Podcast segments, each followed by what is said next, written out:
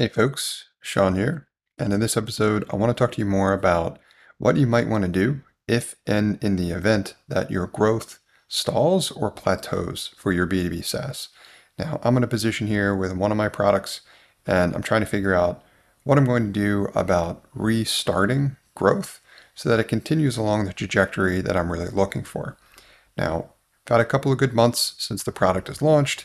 It's been about 90 days or so, but it's not growing as aggressively as I would like it to. So I'm going to do a couple of different things. First and foremost, I'm going to evaluate the channel or channels in which I'm investing at the moment and how well that investment is paying off. Which for me, in the earlier side of things, whenever there's an opportunity in terms of essentially buying traffic and driving that to my landing page via ads, usually Google search ads or something like that, it's one of my primary channels, especially in the beginning. Now, I've got one that is targeted around a particular keyword that's relatively well optimized. I got a decent click through rate, but it might be somewhat maxed out. So there's different things that I can do there. I can put more budget into driving more traffic based on how it's currently being optimized. As long as I'm still making a return on that investment, and now that my product's several months old, I can measure that because I know what I'm putting into my customer acquisition cost. That's the ad budget, it's going in every month. Plus, I've got more than likely an updated figure for what my LTV is, as in what does the lifetime value of that customer ultimately look like. And I can use the two of those numbers to get a better understanding of how well I'm producing a return on investment for that specific instance in that channel. So if those numbers make sense, then you can expand as because there may be more room based on what you're currently spending. Beyond that, you could do something like target new keywords, like figure out if there's any type of shift going on in the market or there's a different way to describe what it is that you're doing. So you can further expand in the channels that are already working. Plus, you can consider adding new channels, which is something else that I'm doing. I'm investing in more organic traffic as opposed to paid traffic to try to complement and then potentially eventually replace some of the paid traffic.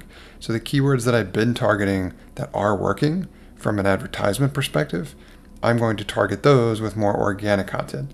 Climb search rankings, see what I can't do to get my domain to be at or near the top spot, and then leverage that to measure conversions as well. That would be even more beneficial because it increases the return on investment. I have a fixed costs to potentially invest in upfront to create said content. But once I've done that to a certain extent, if the performance is adequate, then chances are that return can pay off in perpetuity because I'm not continually investing in driving that traffic. That's more of a fixed cost at a certain point in time in order to get the content to climb the rankings so that I can be at or near the top, much like I am right now in shortcutting the process by paying for it via ads, but this time it would be organic. So the cost eventually would be at or near zero. So that's a little bit of strategic advice that I want to share with you in terms of what to do if, in the event your growth plateaus.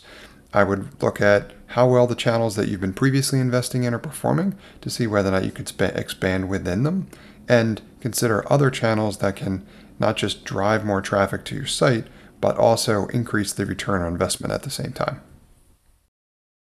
Hey folks, Sean here, and thanks for listening to this episode. I hope you got a ton of value out of it. If you did, I'd encourage you to also sign up for my free five day email course about launching a profitable B2B SaaS application for less than $750. If you'd like to sign up for that course, you can do so at nxtstep.io forward slash B2B SaaS.